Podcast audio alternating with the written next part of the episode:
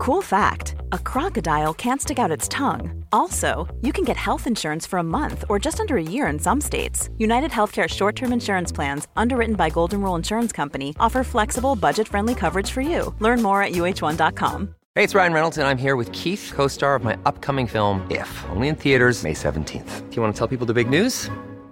All right, I'll do it. Sign up now and you'll get unlimited for $15 a month in six months of Paramount Plus Essential Plan on us. Mintmobile.com slash switch. Upfront payment of $45 equivalent to $15 per month. Unlimited over 40 gigabytes per month. Face lower speeds. Videos at 480p. Active Mint customers by 531.24 get six months of Paramount Plus Essential Plan. Auto renews after six months. Offer ends May 31st, 2024. Separate Paramount Plus registration required. Terms and conditions apply if rated PG. This podcast may contain coarse language, adult themes, and content of a violent and disturbing nature. Listener discretion is advised.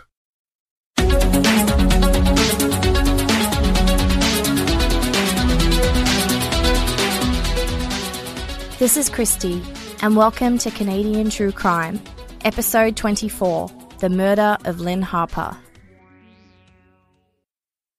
Before I begin, I wanted to say a big thank you to acclaimed Toronto true crime author Nate Hendley for being the primary writer of this episode, which is based on his 2012 book, Steven Truscott Decades of Injustice.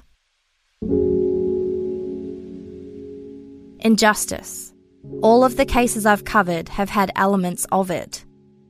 Injustice because an innocent victim lost their life in a horrific way Injustice because of systemic racism, bias, and intolerance. Injustice because of people who didn't do their jobs properly.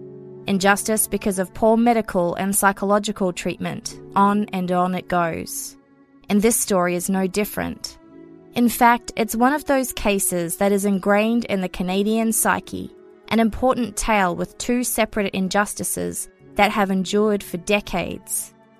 The story begins with a tragedy that ended the life of a 12 year old girl, and in the blink of an eye, a 14 year old boy would find himself merged into the story, and their lives would be forever inextricably linked.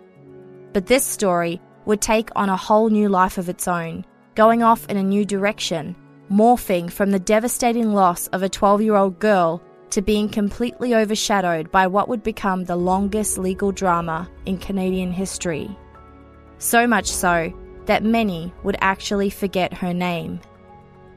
Her name was Lynne Harper.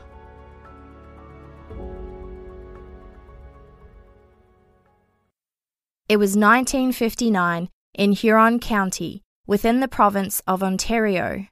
Clinton is a small conservative community located along Ontario's west coast, where Lake Huron provides one of the separating lines between Ontario and the state of Michigan in the US.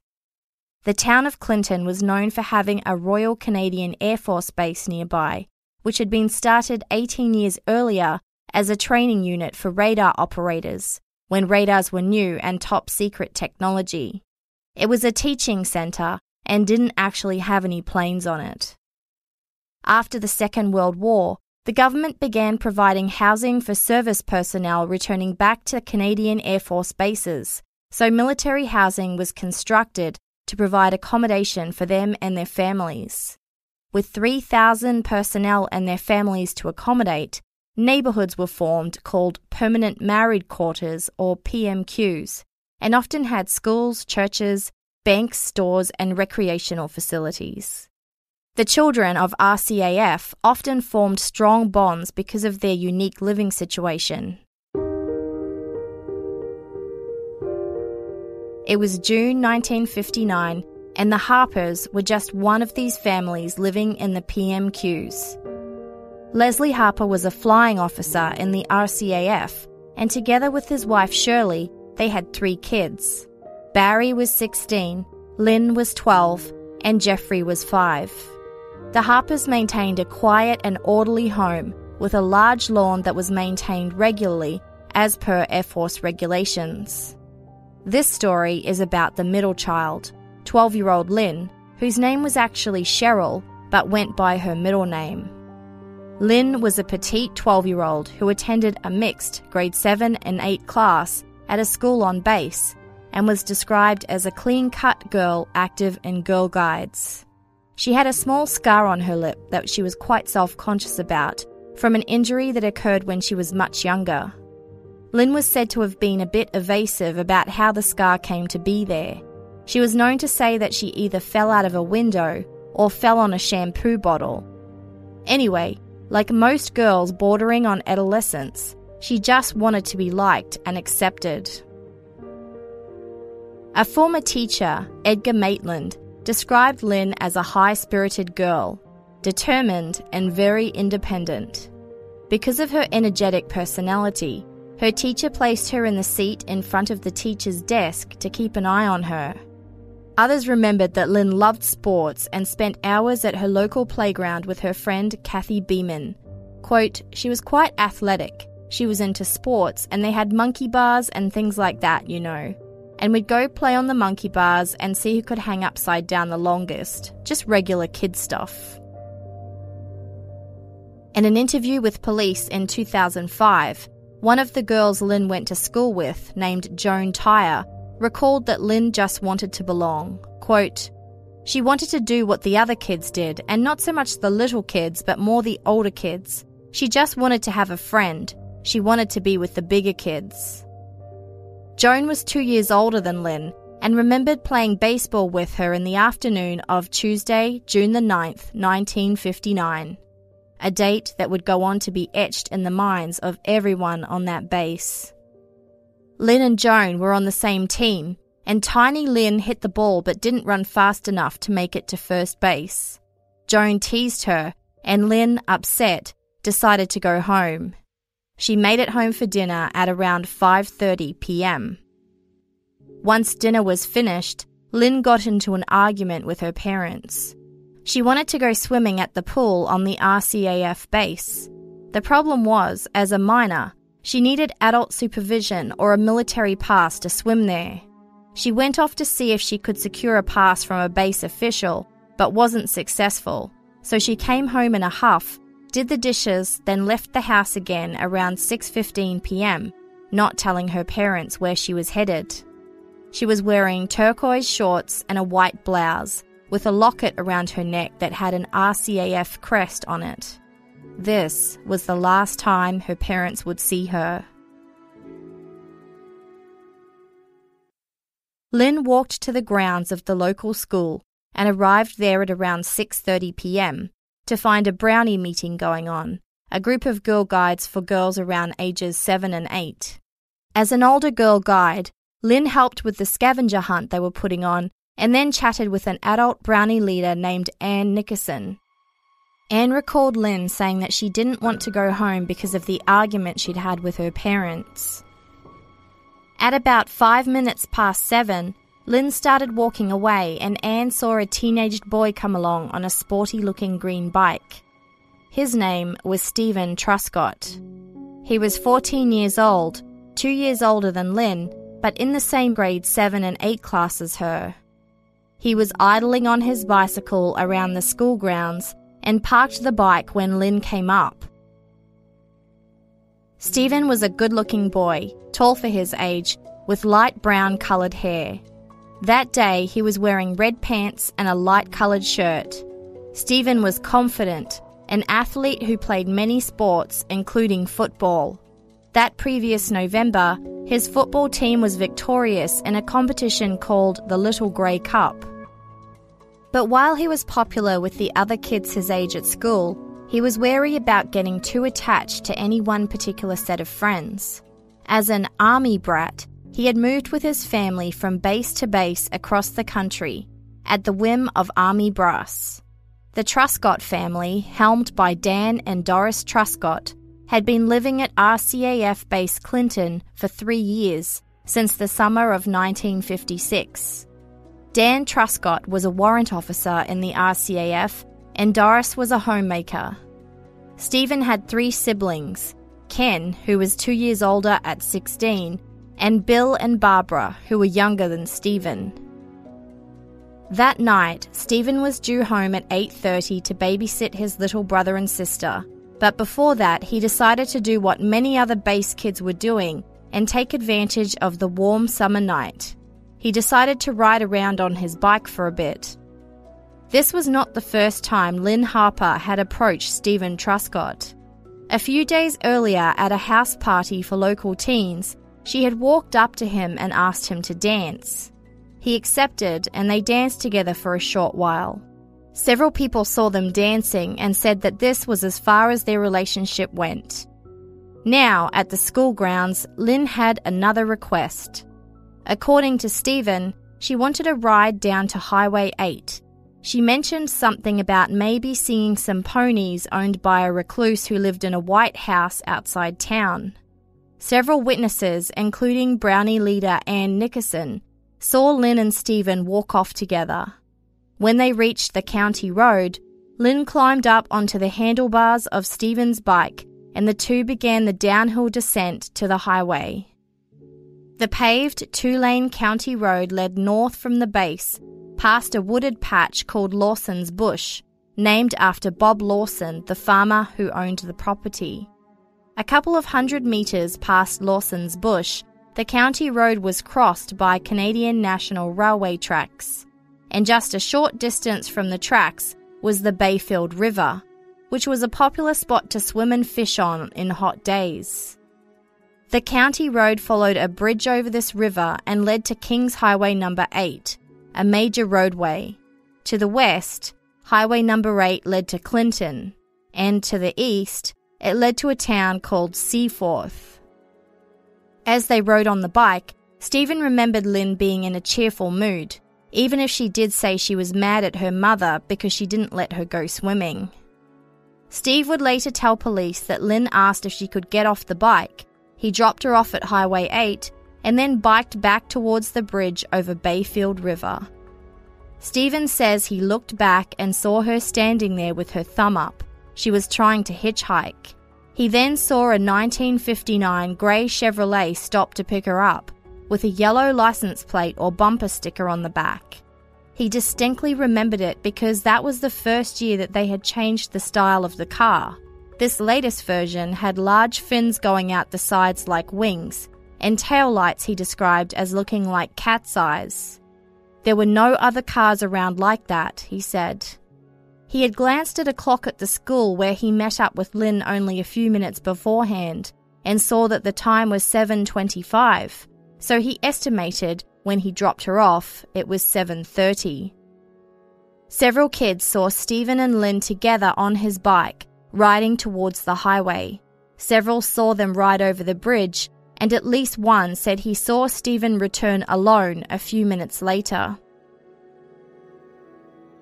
With just an hour to go until he had to be home to babysit, Steven biked home but stopped at the school grounds where kids were still playing.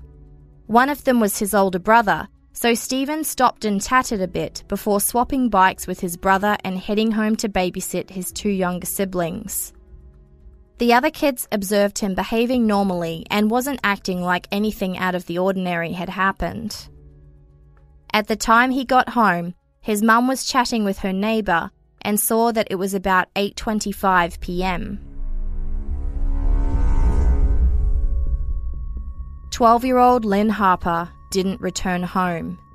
That evening, her parents, Leslie and Shirley, searched fruitlessly for their daughter. Leslie contacted the RCAF guardhouse and told them his daughter was missing.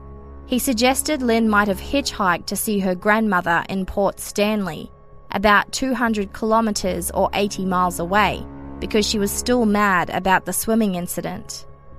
The Ontario Provincial Police, or OPP, were contacted and a report was issued stating that Lynne was a runaway who was most likely hitchhiking.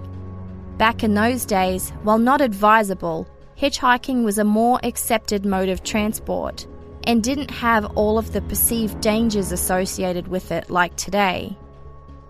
Back at home, Lynne's parents left the lights on and the door unlocked for when their daughter found her way back home. But the next morning, there was still no sign of Lynne. At 7:30 a.m., her father drove to the RCAF base and began asking if people had seen his daughter. One of the people he approached was Dan Truscott, Steven's father. Dan hadn't seen Lynne himself, but told Leslie to drop by the Truscott household to check with the rest of the family. Leslie headed there straight away and found Steven Truscott finishing his breakfast. He told Lynne's father he had seen her the night before, telling him about how they'd biked to the highway and how he'd seen her getting into the grey Chevrolet. Leslie Harper blanched when he heard this. He didn't like the sound of it.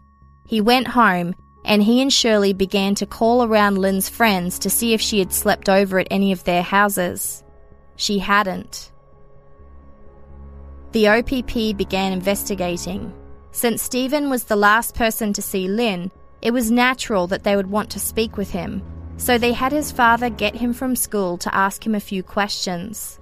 After he'd recounted what happened, he was dropped back off at school. Naturally, all the kids at school were talking about Lynne's disappearance, but everyone just assumed she'd hitchhiked somewhere and would be in big trouble when she was found. Around 5 pm, police came back to the Truscott house wanting to talk to Steven again.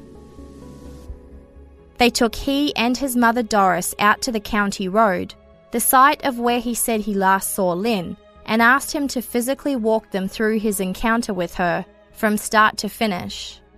The following day, June 11th, Steven was again taken out of class around noon for yet more questioning. Police had also started interviewing other children from the school in an empty room. Meanwhile, a search party of 250 RCAF men came together at the base. They were tasked with searching for a body, a telling sign that the police believed Lynne Harper might be dead. The men divided up into three search teams.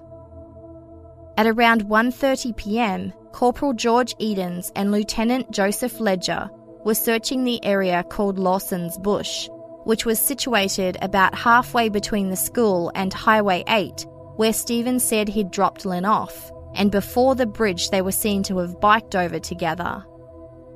30 minutes into the search, they found the body of 12 year old Lynne Harper. She was lying on her back in a hollowed area at the base of a clump of maple and ash trees. She was naked except for her blouse, which was blood soaked and ripped.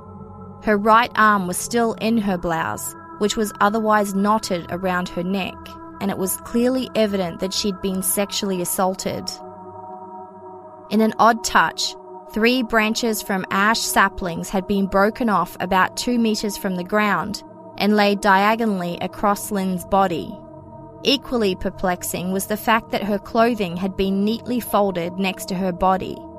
Her socks were rolled up and her shorts zippered and placed carefully on the ground, as if whoever killed her was concerned with appearances. There was no indication of a struggle at the death scene and no evidence of footprints either. There was very little blood on the ground or on her body. By now, some of the searchers had gathered and had put their jackets over the body, unfortunately compromising the crime scene in the process. When police arrived on the scene just after 2 pm, they neglected to check the jackets for evidence such as strands of hair or blood. Police fingerprinted the scene but couldn't find any prints on either Lynne's clothes or body. Police and RCAF personnel alike were shocked Huron County was a low crime area. Violent sexual assaults and murders just didn't happen in the community. But there wasn't time for shock, because the search for Lynne Harper had now turned into a homicide investigation. The investigation went into full force. Police photographs were taken of the crime scene, then a coroner, Dr. John Peniston, arrived. The coroner examined Lynne's body, and a pathologist spent about one hour inspecting the death scene. When the doctor was through, Lynne's body was carried out of the woods on a stretcher and taken to the Ball and Hutch funeral home in Clinton. Meanwhile, at Lawson's Bush, searchers found car and old bicycle tyre tracks. They reported these to police. At the funeral home, Dr. Peniston and another physician performed an autopsy as three policemen looked on. There wasn't proper equipment or space, but police wanted things done quickly, so it would have to do. The cause of death was determined to be strangulation. The two doctors opened up Lynne's stomach and removed samples of its contents, which they placed in a glass jar. Dr. Peniston held the jar up to the light to take a closer look.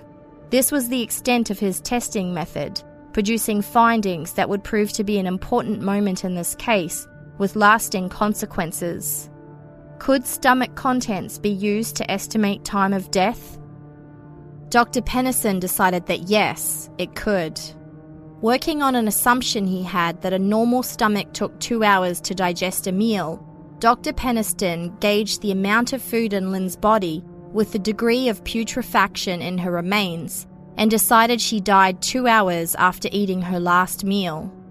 Since Lynne was said to have eaten her dinner at 5:30 p.m. on June the 9th, then according to Dr. Peniston, she most likely died sometime between 7:15 and 7:45 p.m. that same night, around the same time that Steven Truscott said he was with her. The jar containing the stomach contents was sent to the Ontario General's Crime Library in Toronto for confirmation. At the same time the makeshift autopsy was being held, Inspector Harold Graham of the Criminal Investigative Branch of the OPP arrived from police headquarters in Toronto. He was a tough cop who assessed the details of the crime and originally advised his officers to look for someone with scratches on their face, neck, hands, and arms. But not long after this, he zeroed in on Steven Truscott as his number one suspect, even though Steven had none of these scratches.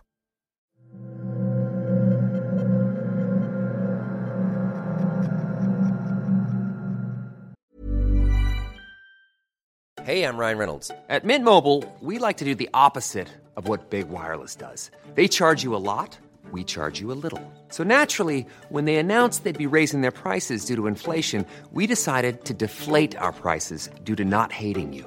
That's right. We're cutting the price of Mint Unlimited from $30 a month to just $15 a month. Give it a try at mintmobile.com slash switch. $45 upfront for three months plus taxes and fees. Promo rate for new customers for limited time. Unlimited more than 40 gigabytes per month. Slows. Full terms at mintmobile.com. Here's a cool fact a crocodile can't stick out its tongue. Another cool fact you can get short term health insurance for a month or just under a year in some states. United Healthcare short term insurance plans are designed for people who are between jobs, coming off their parents' plan, or turning a side hustle into a full time gig. Underwritten by Golden Rule Insurance Company, they offer flexible, budget friendly coverage with access to a nationwide network of doctors and hospitals. Get more cool facts about United Healthcare short term plans at uh1.com. Every day in America, 60 million packages are delivered, but we don't always know what's inside. He bent down to pick the package up.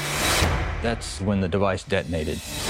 Danger is everywhere, and no one is safe in Austin, Texas, as law enforcement hunts a serial bomber for 19 days. From Sony Music Entertainment, Campside Media, and Pegalo Pictures, this is Witnessed 19 Days. Subscribe on Apple Podcast to binge all episodes or listen weekly wherever you get your podcasts.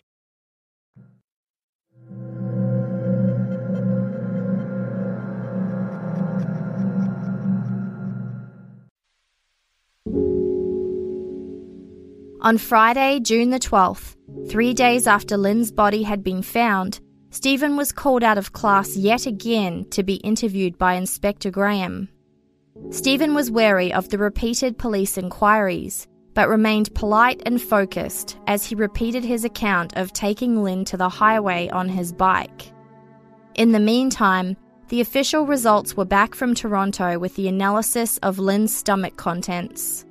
Police conferred with the lab and decided that doctors there had confirmed the local coroner's death estimate of 7:15 to 7:45. As police knew, the only person to be with Lynne at this time was Steven Truscott.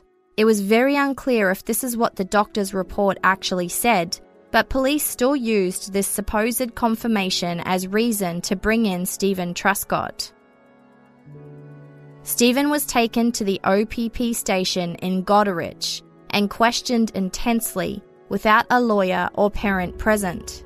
They presented him with a statement from a classmate, Jocelyn Gaudet, who claimed Steven asked her on a date to see some calves in Lawson's bush that same night that Lynne was murdered. But when Steven allegedly came around to her place at 5:50 p.m., she wasn't home. The inference was that Steven, fueled by raging teenage hormones, went off and settled on Lynne Harper as a substitute. Jocelyn said she later went to Lawson's bush and to the farm, but her statement would change both in terms of the time she said she went there and about who she was looking for Steven or Lynne. The policemen worked Steven over in turns. They wanted him to admit to sexually assaulting and murdering Lynne. The boy refused to oblige and stuck to his story about giving her a ride past Lawson's bush, over the bridge, and to the highway. Steven was taken to the RCAF guardhouse around 9:30 p.m. His father, who had been searching frantically for his son, was tipped to Steven's presence at the guardhouse. Steven was reunited with his father, but the interrogation continued. Legally, Daniel Truscott could have removed his son from the guardhouse at any time. Steven wasn't under arrest, which meant police couldn't hold him against his will. Only no one explained this to either father or son. A doctor named John Addison was called in at one point to perform a physical examination of Steven. Dr. Addison was curious about some small lesions he saw on Steven's penis and decided that these lesions were the result of attempting to rape Lynne Harper. Steven still adamantly refused to confess to Lynne's murder, but it didn't matter because police had made their decision. Early in the morning of June the 13th, Steven was taken before a justice of the peace and officially charged with the murder of Lynne Harper. He was placed in the Huron County Jail in Goderich. The community was relieved. The killer had been found, and it was just some kid. Their community was still safe. The RCAF was relieved too, because it wasn't one of their servicemen who was responsible. The same day Steven was jailed, Lynne Harper was memorialised at a funeral at the Protestant chapel on the RCAF base. She was buried in a Girl Guide uniform, and around 30 Girl Guides in uniform served as honour guards for her casket. 16 airmen from the base acted as pallbearers. Obviously, the community was shattered in grief, but none more so than the Harper family themselves. As if one death wasn't enough, 14 year old Steven Truscott also faced the prospect of death because capital punishment was still in effect at the time. If Steven ended up being tried as an adult and was found guilty, he could be sentenced to hang. Steven's family retained a lawyer named Frank Donnelly to defend their son. Police and prosecutors faced two major problems. First, they had to establish that Steven had enough time to commit the crime. It was established that he'd left the school grounds at about 7:25 p.m., then returned at about 8 p.m. Adding in travel time along the county road and into Lawson's bush, this meant Steven had barely 10 minutes to assault and murder Lynne Harper. On top of this very narrow window of opportunity, police also had little in the way of physical evidence. No fingerprints, hair samples, blood, footprints, or ripped clothing tied Steven to the crime scene. There were his penis lesions, but that was circumstantial and really could have been caused by any number of factors. The stakes in the case were high. At the end of June, it was decided that Steven would be tried as an adult. On September 16, 1959, Steven Truscott's criminal trial began in Goderich, Ontario, in front of Judge Robert Ferguson. Steven was in a daze for much of the time and completely lost during those dense technical debates about points of law and unable to comprehend how he ended up on trial for his life. A very scared 14 year old boy was taken back to his tiny cell each night after the court proceedings were through. Steven pled not guilty and the trial got underway. The Crown's case was that Steven and Lynne didn't make it over the bridge and to the highway. Instead, Steven turned before the bridge, down the lane towards Lawson's bush, and once they got into the bush, Steven somehow overpowered Lynne, sexually assaulted and murdered her, and then returned back to the school. Except he returned only minutes later, and witnesses said he looked and acted completely normal. Lynne's mother Shirley was one of the first witnesses for the Crown. Testifying on September 17, 1959, Shirley insisted all was fine in the Harper household the night her daughter vanished. Mrs. Harper also denied that her daughter ever hitchhiked, which was not entirely truthful. Her friends would come out later to say that she would often hitchhike. Coroner Dr. John Peniston testified that Lynne was strangled with her own blouse and once more confidently placed her time of death as being between 7:15 and 7:45 p.m. on June 9th. Dr. Peniston said in his view, quote, "Death took place where the body was found, and that Lynne's vaginal injuries, quote, might possibly have been produced by a blind violent thrust of the male organ." When questioned by the defense, Dr. Peniston conceded that it was difficult to precisely judge time of death by analysing the degree of decomposition. Two doctors testified about the lesions on Steven's penis. One of them suggested that the injuries came from, quote, a very inexpert attempt at penetration. Much was made about these injuries. Jocelyn Gaudet testified that Steven had come to her house a little before 6 pm the night Lynne disappeared. She said Steven had made a date with her to see some newborn calves on Bob Lawson's farm. Jocelyn claimed she biked to Lawson's farm after finishing her dinner and looked for Steven, but couldn't find him. A testimony that contradicted her earlier police statement that she was looking for Lynne. When questioned by the defense, Jocelyn admitted her memory was a bit shaky and that three weeks prior to Lynne's murder, she had asked another boy named Gary to check out some calves at Lawson's farm with her. On September the 19th, 1959, a classmate of Stevens named Arnold George, who went by the name Butch, took the stand. He'd previously told a bunch of kids that he had seen Steven with Lynne in Lawson's bush, but then told others that he hadn't seen him. During his testimony, Butch claimed Steven visited him at 6 pm the day after Lynne disappeared. According to Butch, Steven wanted him to lie and claim he had seen Steven biking on the bridge over Bayfield River with Lynne the night she disappeared. Butch's testimony presented Steven as a duplicitous liar with something to hide. But he also couldn't get his story straight and contradicted himself several times. The Crown also argued that it was physically impossible for Steven to have been able to see Lynne get into a car from where he claimed to be standing, let alone see the colour of the licence plate, so he must have been lying about that too. Steven's defence began September 25, 1959. The court heard from a doctor who was a specialist in internal medicine and who had served as a medic in the Canadian Army in Europe during the Second World War. Dr. Barclay Brown had examined thousands of soldiers, including men accused of rape. His testimony cast doubt on the theory that Steven's penile lesions were the result of forced intercourse on a young girl. In his opinion, it was highly unlikely that penetration would produce the lesions described.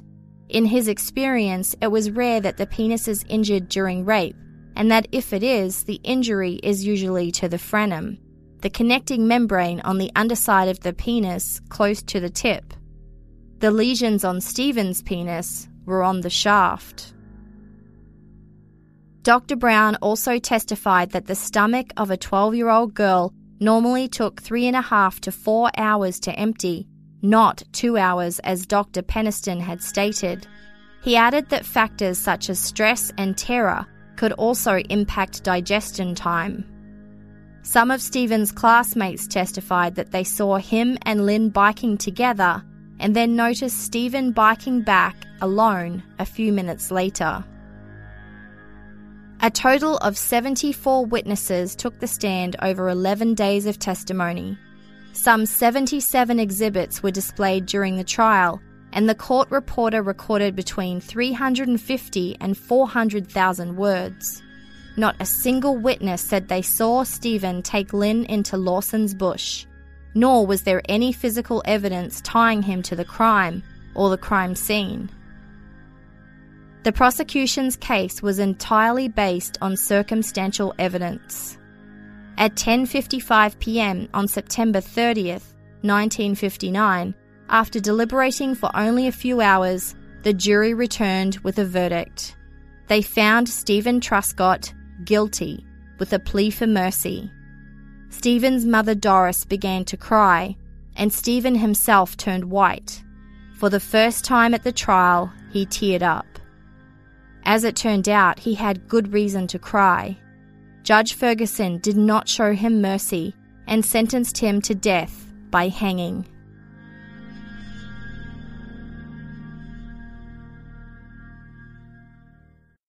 While many Canadians were appalled that a 14 year old could be sentenced to death on shaky circumstantial evidence, others were convinced that justice had been served. This was partly a reflection of the times. Back in the late 1950s, it was generally assumed that if a person had their day in court and was convicted, they were undoubtedly guilty. The notion that police and courts could make a mistake was unthinkable.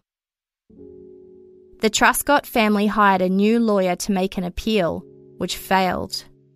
But then there was one bit of good news for the family. Steven's death sentence was commuted to life in prison by the federal government. Steven would go to the Ontario Training School for Boys, a facility for juvenile offenders in Guelph, Ontario, until he turned 18, and then he would be transferred to a federal prison. Steven was a model prisoner. He did woodworking and played sports and stayed out of trouble. In the early 1960s, a journalist named Isabel LeBourdais began investigating Steven's case. She felt he'd been wrongly convicted. She investigated, and based on a lack of physical evidence and timelines, she concluded that Steven was definitely innocent. When Steven turned 18 in January 1963, he was transferred to Collins Bay Penitentiary in Kingston, Ontario. There, he worked in the machine shop and continued to stay out of trouble. Prison psychiatrists tried to get him to confess to Lynne Harper's murder using LSD and a truth serum, but he still maintained his innocence. His story never wavered. Three years later, Isabel LeBourdais's book, The Trial of Steven Truscott, was published. The book was a sensation. People were shocked at the very idea that police and courts could accidentally convict an innocent boy. The book led to a two week hearing into Steven's case in the fall of 1966 before the Supreme Court of Canada.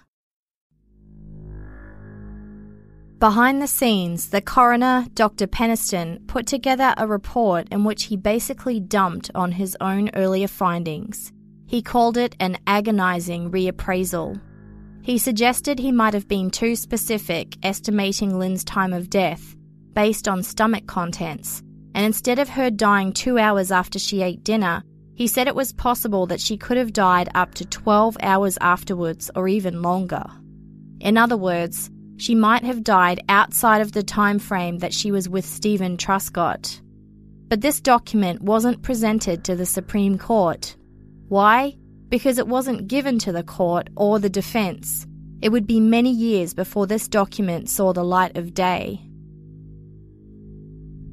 Doctor reports aside, police were picking up fresh tips and leads now that the Truscott case was back in the news. In a memo, Inspector Harold Graham cited, quote, an aged couple named Mr. and Mrs. Fletcher Townsend of Clinton, who had seen a young girl hitchhiking in the vicinity of Highway 8 and the county road the night that Lynne Harper disappeared.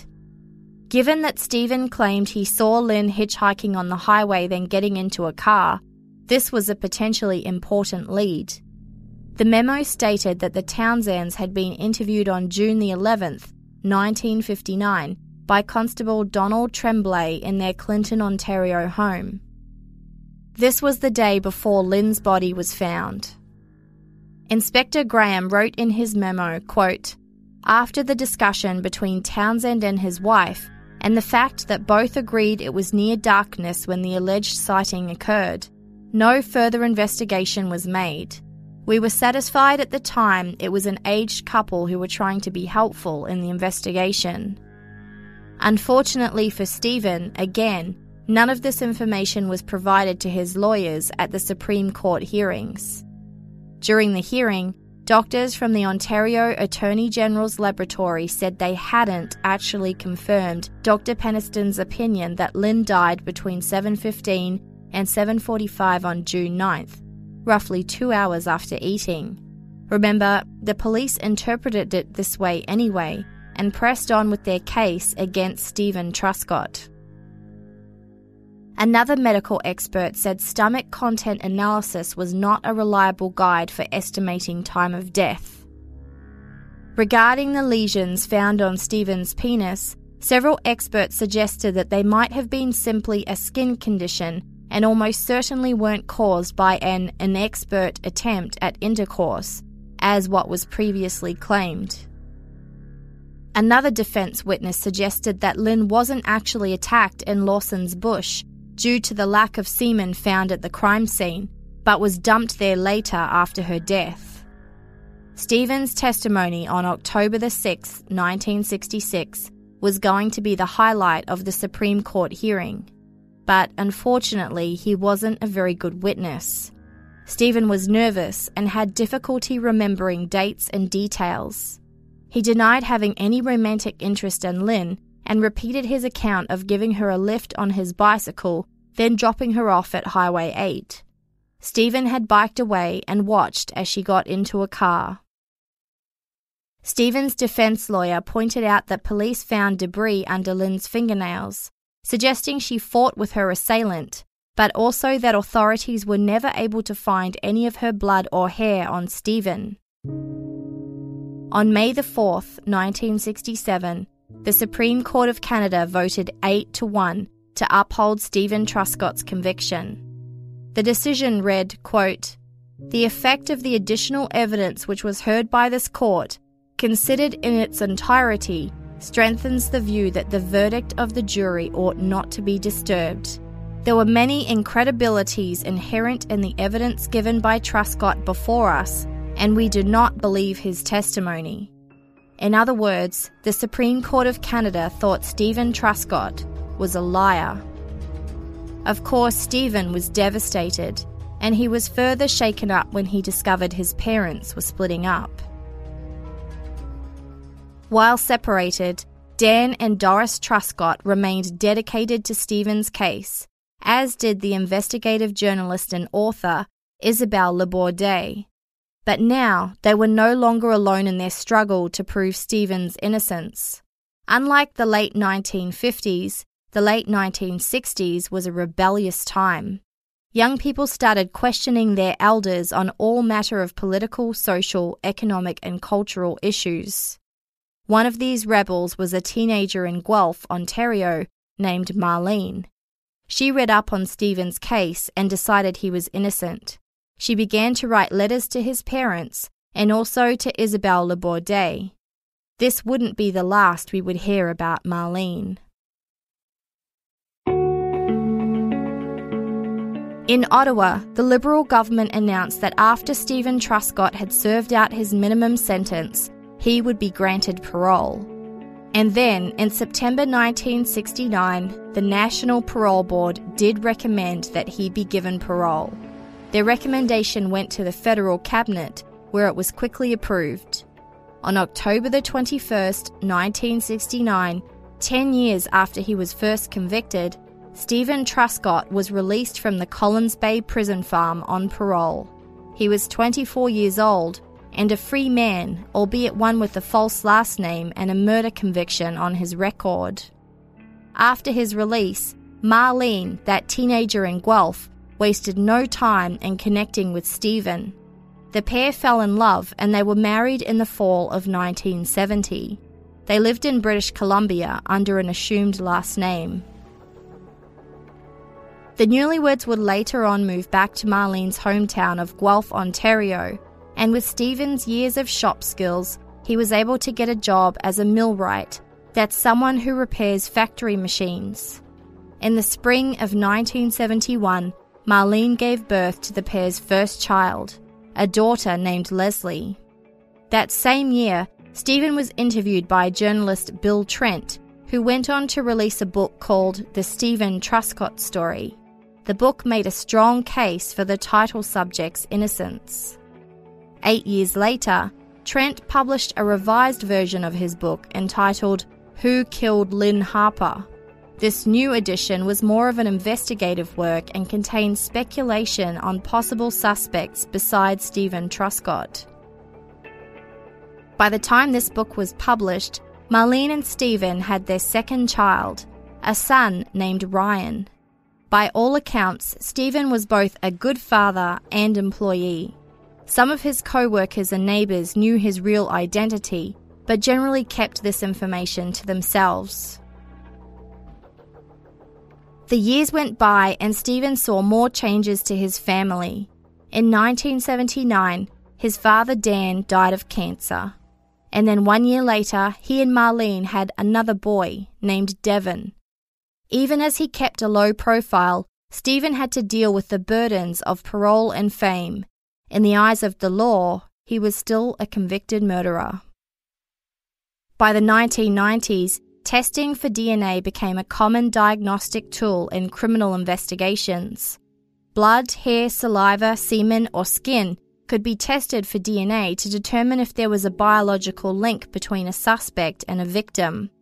In the mid 1990s, DNA was used to clear two convicted murderers, Guy Paul Morin and David Milgaard, both wrongly imprisoned for crimes they didn't commit.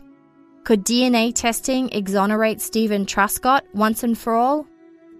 Steven became involved with a non profit legal organisation called the Association in Defence of the Wrongly Convicted, or AIDWYC, a Toronto based group that seeks to rectify wrongful convictions it's now called Innocence Canada. With Steven's blessing, AIDWYC began the process to obtain DNA from the remains of Lynne Harper.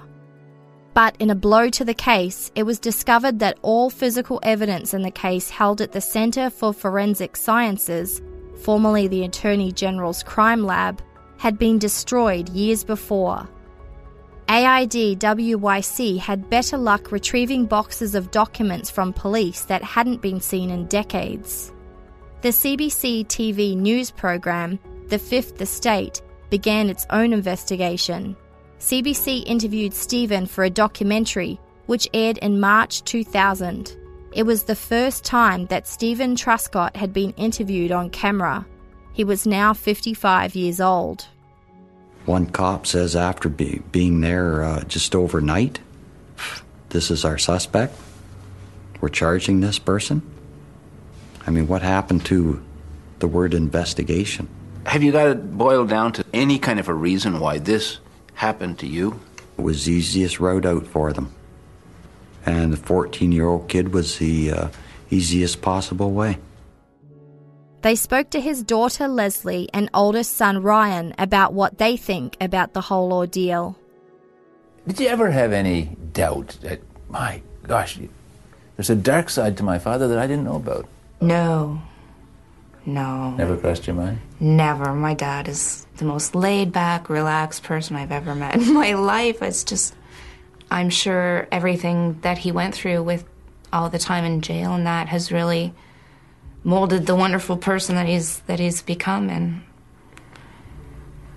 I guess I just couldn't imagine going through having all of my rights taken away from me, having my family taken away, everything taken away from me. And to be able to live through to tell about it. People talk about heroes all the time. And who do you admire and who's your hero in your life? And we don't even have to go anywhere but our house. Steven and his wife Marlene also spoke about the ongoing fight for justice. why it's so important for you guys as a couple, as a family, to keep pursuing this. Uh, whether he did it or not, he, he's scot free. He did his time. He, he owes nothing to society. He is not scot free. He goes to bed every night as a convicted murderer and he wakes up every morning as a convicted murderer. And why should he be? I, I want to see justice done. Justice hasn't been done. Not to uh, the Harper family and not to uh, my family. So, I mean, for both families. Um, all I want. I, after 40 years, I don't think that's too much to ask.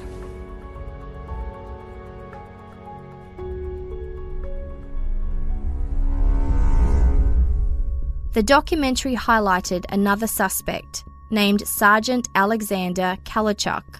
A known sexual offender and alcoholic, Alexander worked as a supply technician at RCAF Clinton until 1957. He transferred to a nearby base in 1957, but frequently went back to Clinton, just an hour's drive away. Alexander had two convictions for indecent exposure in Trenton, Ontario, from the early 1950s, and was a known alcoholic. Three weeks before Lynne Harper's death on a farm road near St. Thomas, Alexander Kalichuk tried to lure a 10 year old girl into his car with the promise of new underwear. The case was eventually dismissed for lack of evidence. Alexander Kalichuk was hospitalized with severe anxiety following Lynne Harper's murder. He was eventually released, but the military kept a close eye on him. He was a suspect in some incidents in the early 1960s involving a child molester in a car trying to pick up little girls around Exeter, Ontario. But unfortunately, the CBC wasn't able to ask Alexander Kalichuk about these incidents because he died of the effects of alcoholism in 1975. On May the 16th, 2000, AIDWYC lawyers and Steven himself held a press conference to announce they were doing a 690 review. Section 690 of the Criminal Code, now 696, allows convicted people who have otherwise exhausted all legal avenues to directly approach the Justice Minister and request a review of their case. Emboldened by all the public support he was receiving, Steven began using his old last name again. He told CBC's Peter Mansbridge, quote, I want my kids to have my name, my dad's name. AIDWYC submitted a long brief to the Federal Justice Minister with new evidence. In early January 2002, Ottawa said Fred Kaufman, a former judge with the Quebec Court of Appeal, would review Steven's case. Justice Kaufman interviewed 21 people under oath, including Steven. In a huge breakthrough, Steven's childhood friend Arnold Butch George admitted to making false claims to police and said that Steven actually didn't ask him to lie about being with Lynne Harper. And Jocelyn Gaudet, who said she was supposed to have had a date with Steven that night, claimed she had a bad memory and difficulty recalling things. With these findings, Justice Kaufman submitted a 700 page report in the spring of 2004. The report was received by the Justice Minister, who ordered that the Ontario Court of Appeal review Steven's conviction. April 2006, the body of Lynne Harper was exhumed upon request of the Ontario Attorney General's Office. They hoped to find DNA evidence that would settle the Truscott case once and for all. But unfortunately, because the remains were in such poor shape, forensic experts weren't able to collect sufficient DNA data. On June 19, 2006, the Ontario Court of Appeal conducted a three week hearing into the Truscott case. Representing Steven Truscott's side were three AIDWYC lawyers. This wasn't a new trial altogether. The Ontario Court of Appeal was only supposed to hear new evidence. Ontario's chief pathologist testified that based on coroner John Peniston's autopsy, there wasn't enough evidence to determine Lynne Harper's precise time of death. A nurse who roomed with Jocelyn Gaudet in the 1960s when she was studying nursing testified that Jocelyn admitted to lying to police back in the 1950s and then at Steven's trial. She was apparently jealous because Jocelyn wanted Steven to spend time with her and not Lynne. Police admitted that they didn't seriously investigate other suspects beyond Steven, including Sergeant Alexander Kalichuk. This confession stunned the judges, who seemed incredulous that police would focus all their attention on a clean cut 14 year old boy rather than known sexual offenders in the area.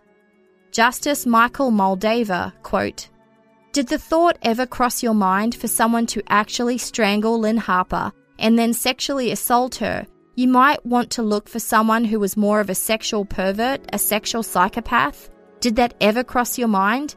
Did you talk about that with your colleagues? The police officer testifying replied, quote, I don't think I did. I don't recall a conversation to that effect. July the 7th, 2006 marked the last day of testimony. Renowned British pathologist Dr. Bernard Knight took the stand and blasted Dr. Peniston's methods. Quote, Stomach content analysis might be of some use to perhaps direct the police investigation early on and say, well, I think she must have died within a few hours of the meal, but you cannot pin it down to any useful period of time in pinpointing the time of death. As I said, I've taught all of my students that any doctor who gives a fraction of an hour in his estimation of time since death is either uninformed or incompetent. By 2006, scientists had become aware that the rate that stomachs empty varies widely and is affected by a variety of factors, including gender, age, diet, and of course, stress level. Another expert witness, Dr. Michael Pollanen, examined evidence and concluded that Lynne had probably died sometime on June 10th, the day after she went missing.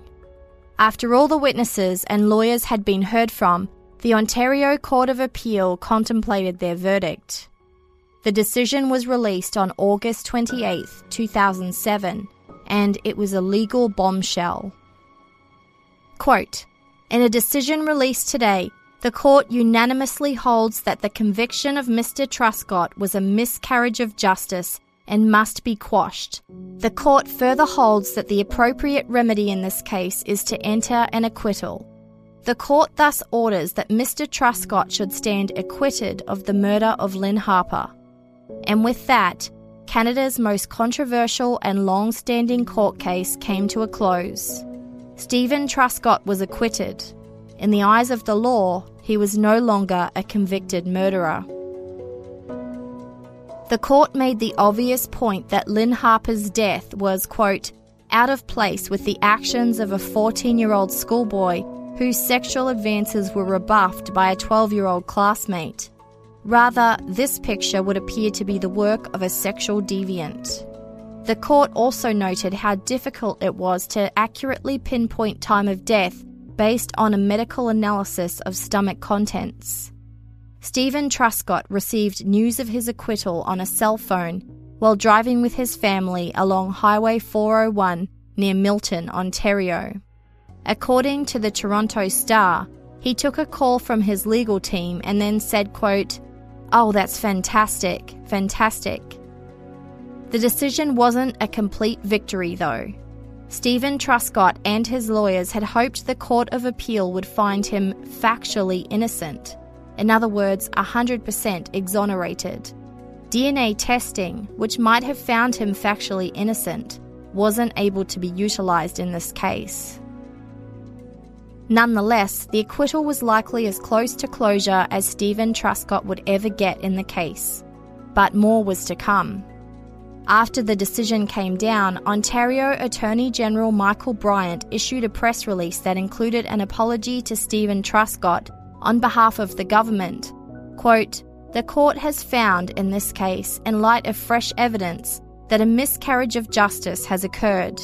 And for that miscarriage of justice, on behalf of the government, I am truly sorry. The hearing revealed that there were more suspects in the Truscott case than anyone had known. One woman claimed that as a six year old child, she hid in her father's car. Her father went for a drive, stopped on a gravel road, and carried the lifeless or limp body of a young girl out of the trunk and carried it to a grassy area. The girl's father was a minister and possible sexual offender who lived in a village near the Clinton RCAF base. Another suspect who had a conviction for rape in the Seaforth, Ontario area was never questioned by police in the Harper case.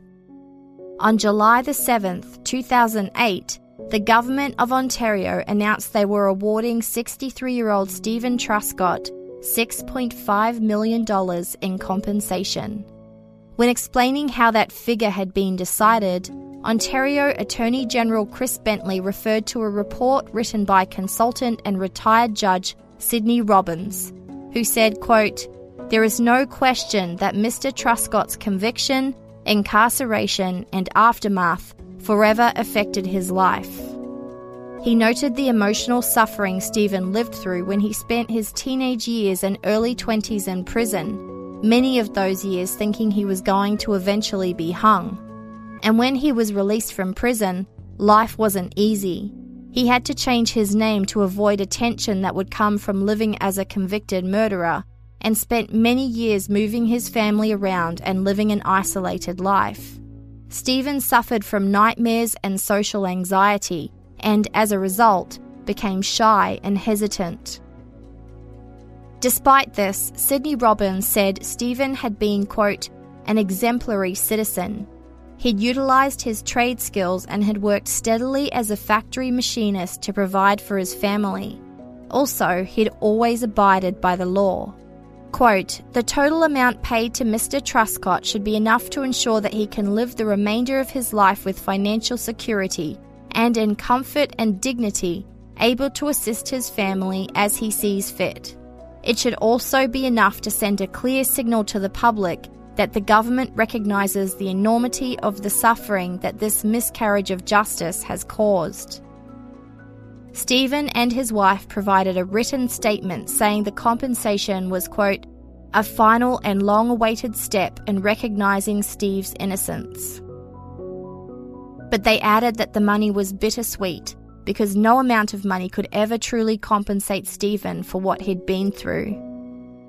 The Truscott family went on to use part of this money to launch the Truscott Initiative in Justice Studies at the University of Guelph funding two scholarships for students in the field.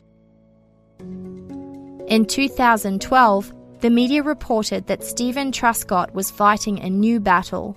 At 67, he'd been diagnosed with prostate cancer and was undergoing treatment. He and his wife were living just outside Guelph, Ontario, and were now grandparents. In 2014, it was revealed that he'd fully recovered from his prostate cancer and now lives a quiet life out of the spotlight with his wife Marlene. Quote, You're put on this earth, and what's thrown at you, you either handle it or you don't.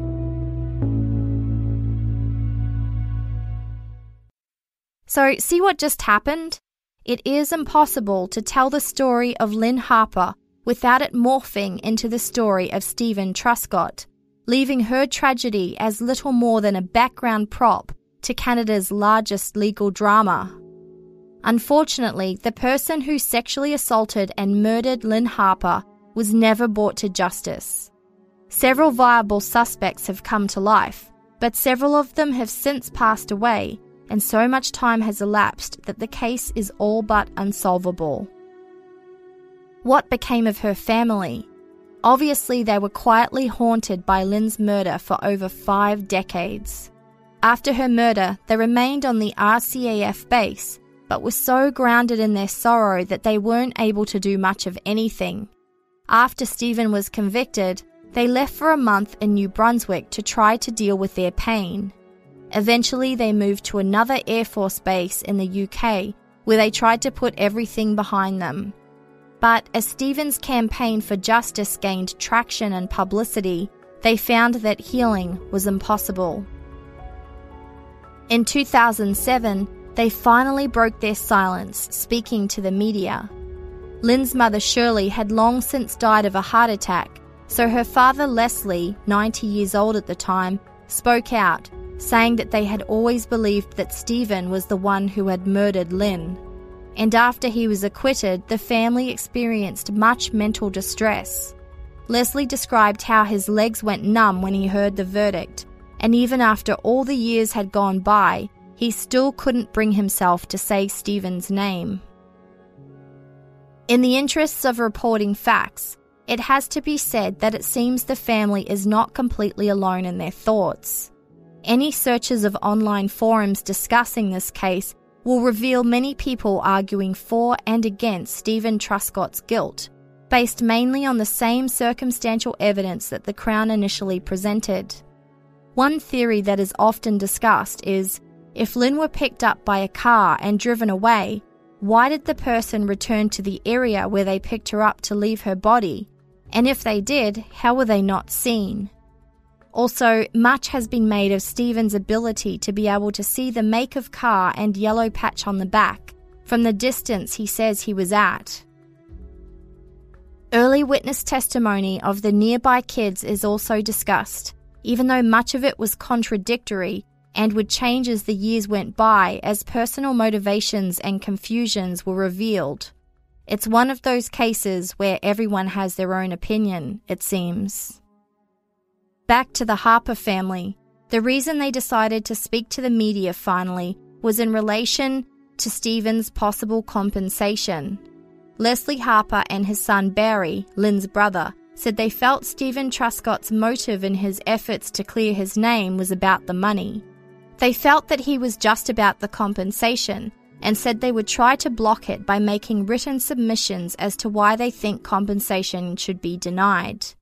When the compensation was announced, Lynne's brother Barry said that it was, quote, a real travesty. Lynne's father Leslie has now passed away, leaving behind a shattered family that has never received any closure. Sadly, while Steven Truscott and his family were finally able to close an extremely painful chapter, for the Harper family there would now be the lingering question of who really did kill their daughter, Lynn. In an article published in January 2015, David Yates, a reporter with the Goderich Signal Star, said, quote, The most enduring tragedy of the Harper Truscott case is that there will be no closure for the Harper family. There are no websites or organisations demanding justice for Lynne Harper. There is no monetary settlement for the Harper family to compensate for their half century of suffering. That, in the end, is the ultimate tragedy. Thanks for listening, and thanks again to Nate Hendley for writing the bulk of this episode based on his book.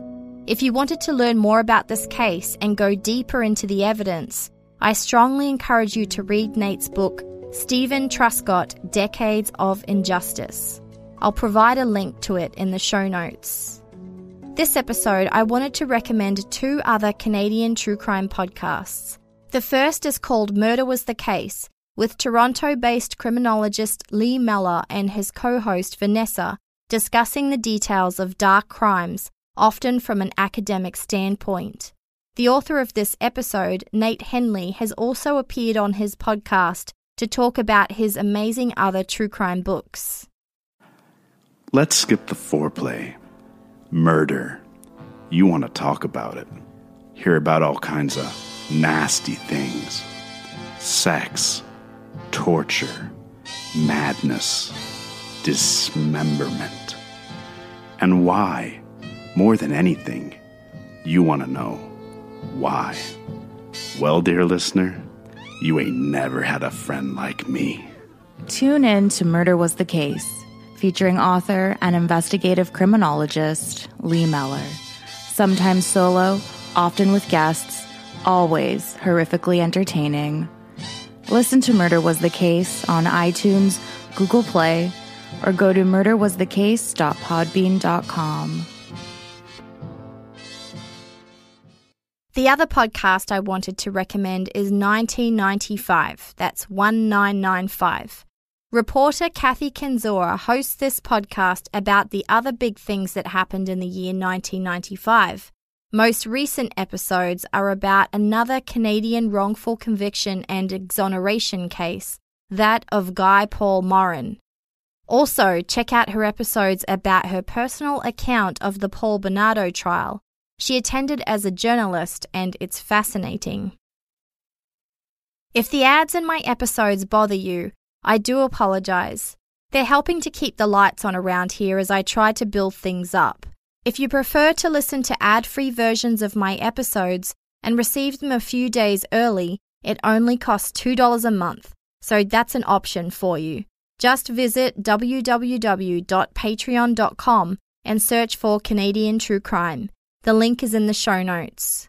Speaking of which, this episode I'm saying thanks to these patrons.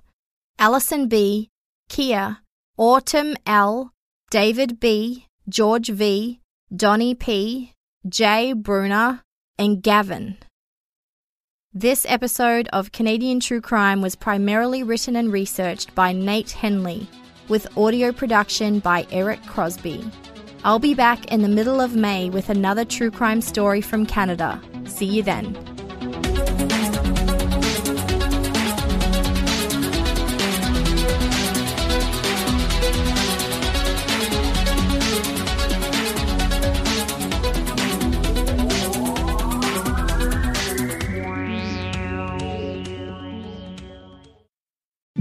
Every day in America, 60 million packages are delivered, but we don't always know what's inside. He bent down to pick the package up. That's when the device detonated. Danger is everywhere, and no one is safe in Austin, Texas, as law enforcement hunts a serial bomber for 19 days. From Sony Music Entertainment, Campside Media, and Pegalo Pictures, this is Witnessed 19 Days. Subscribe on Apple Podcast to binge all episodes or listen weekly wherever you get your podcasts.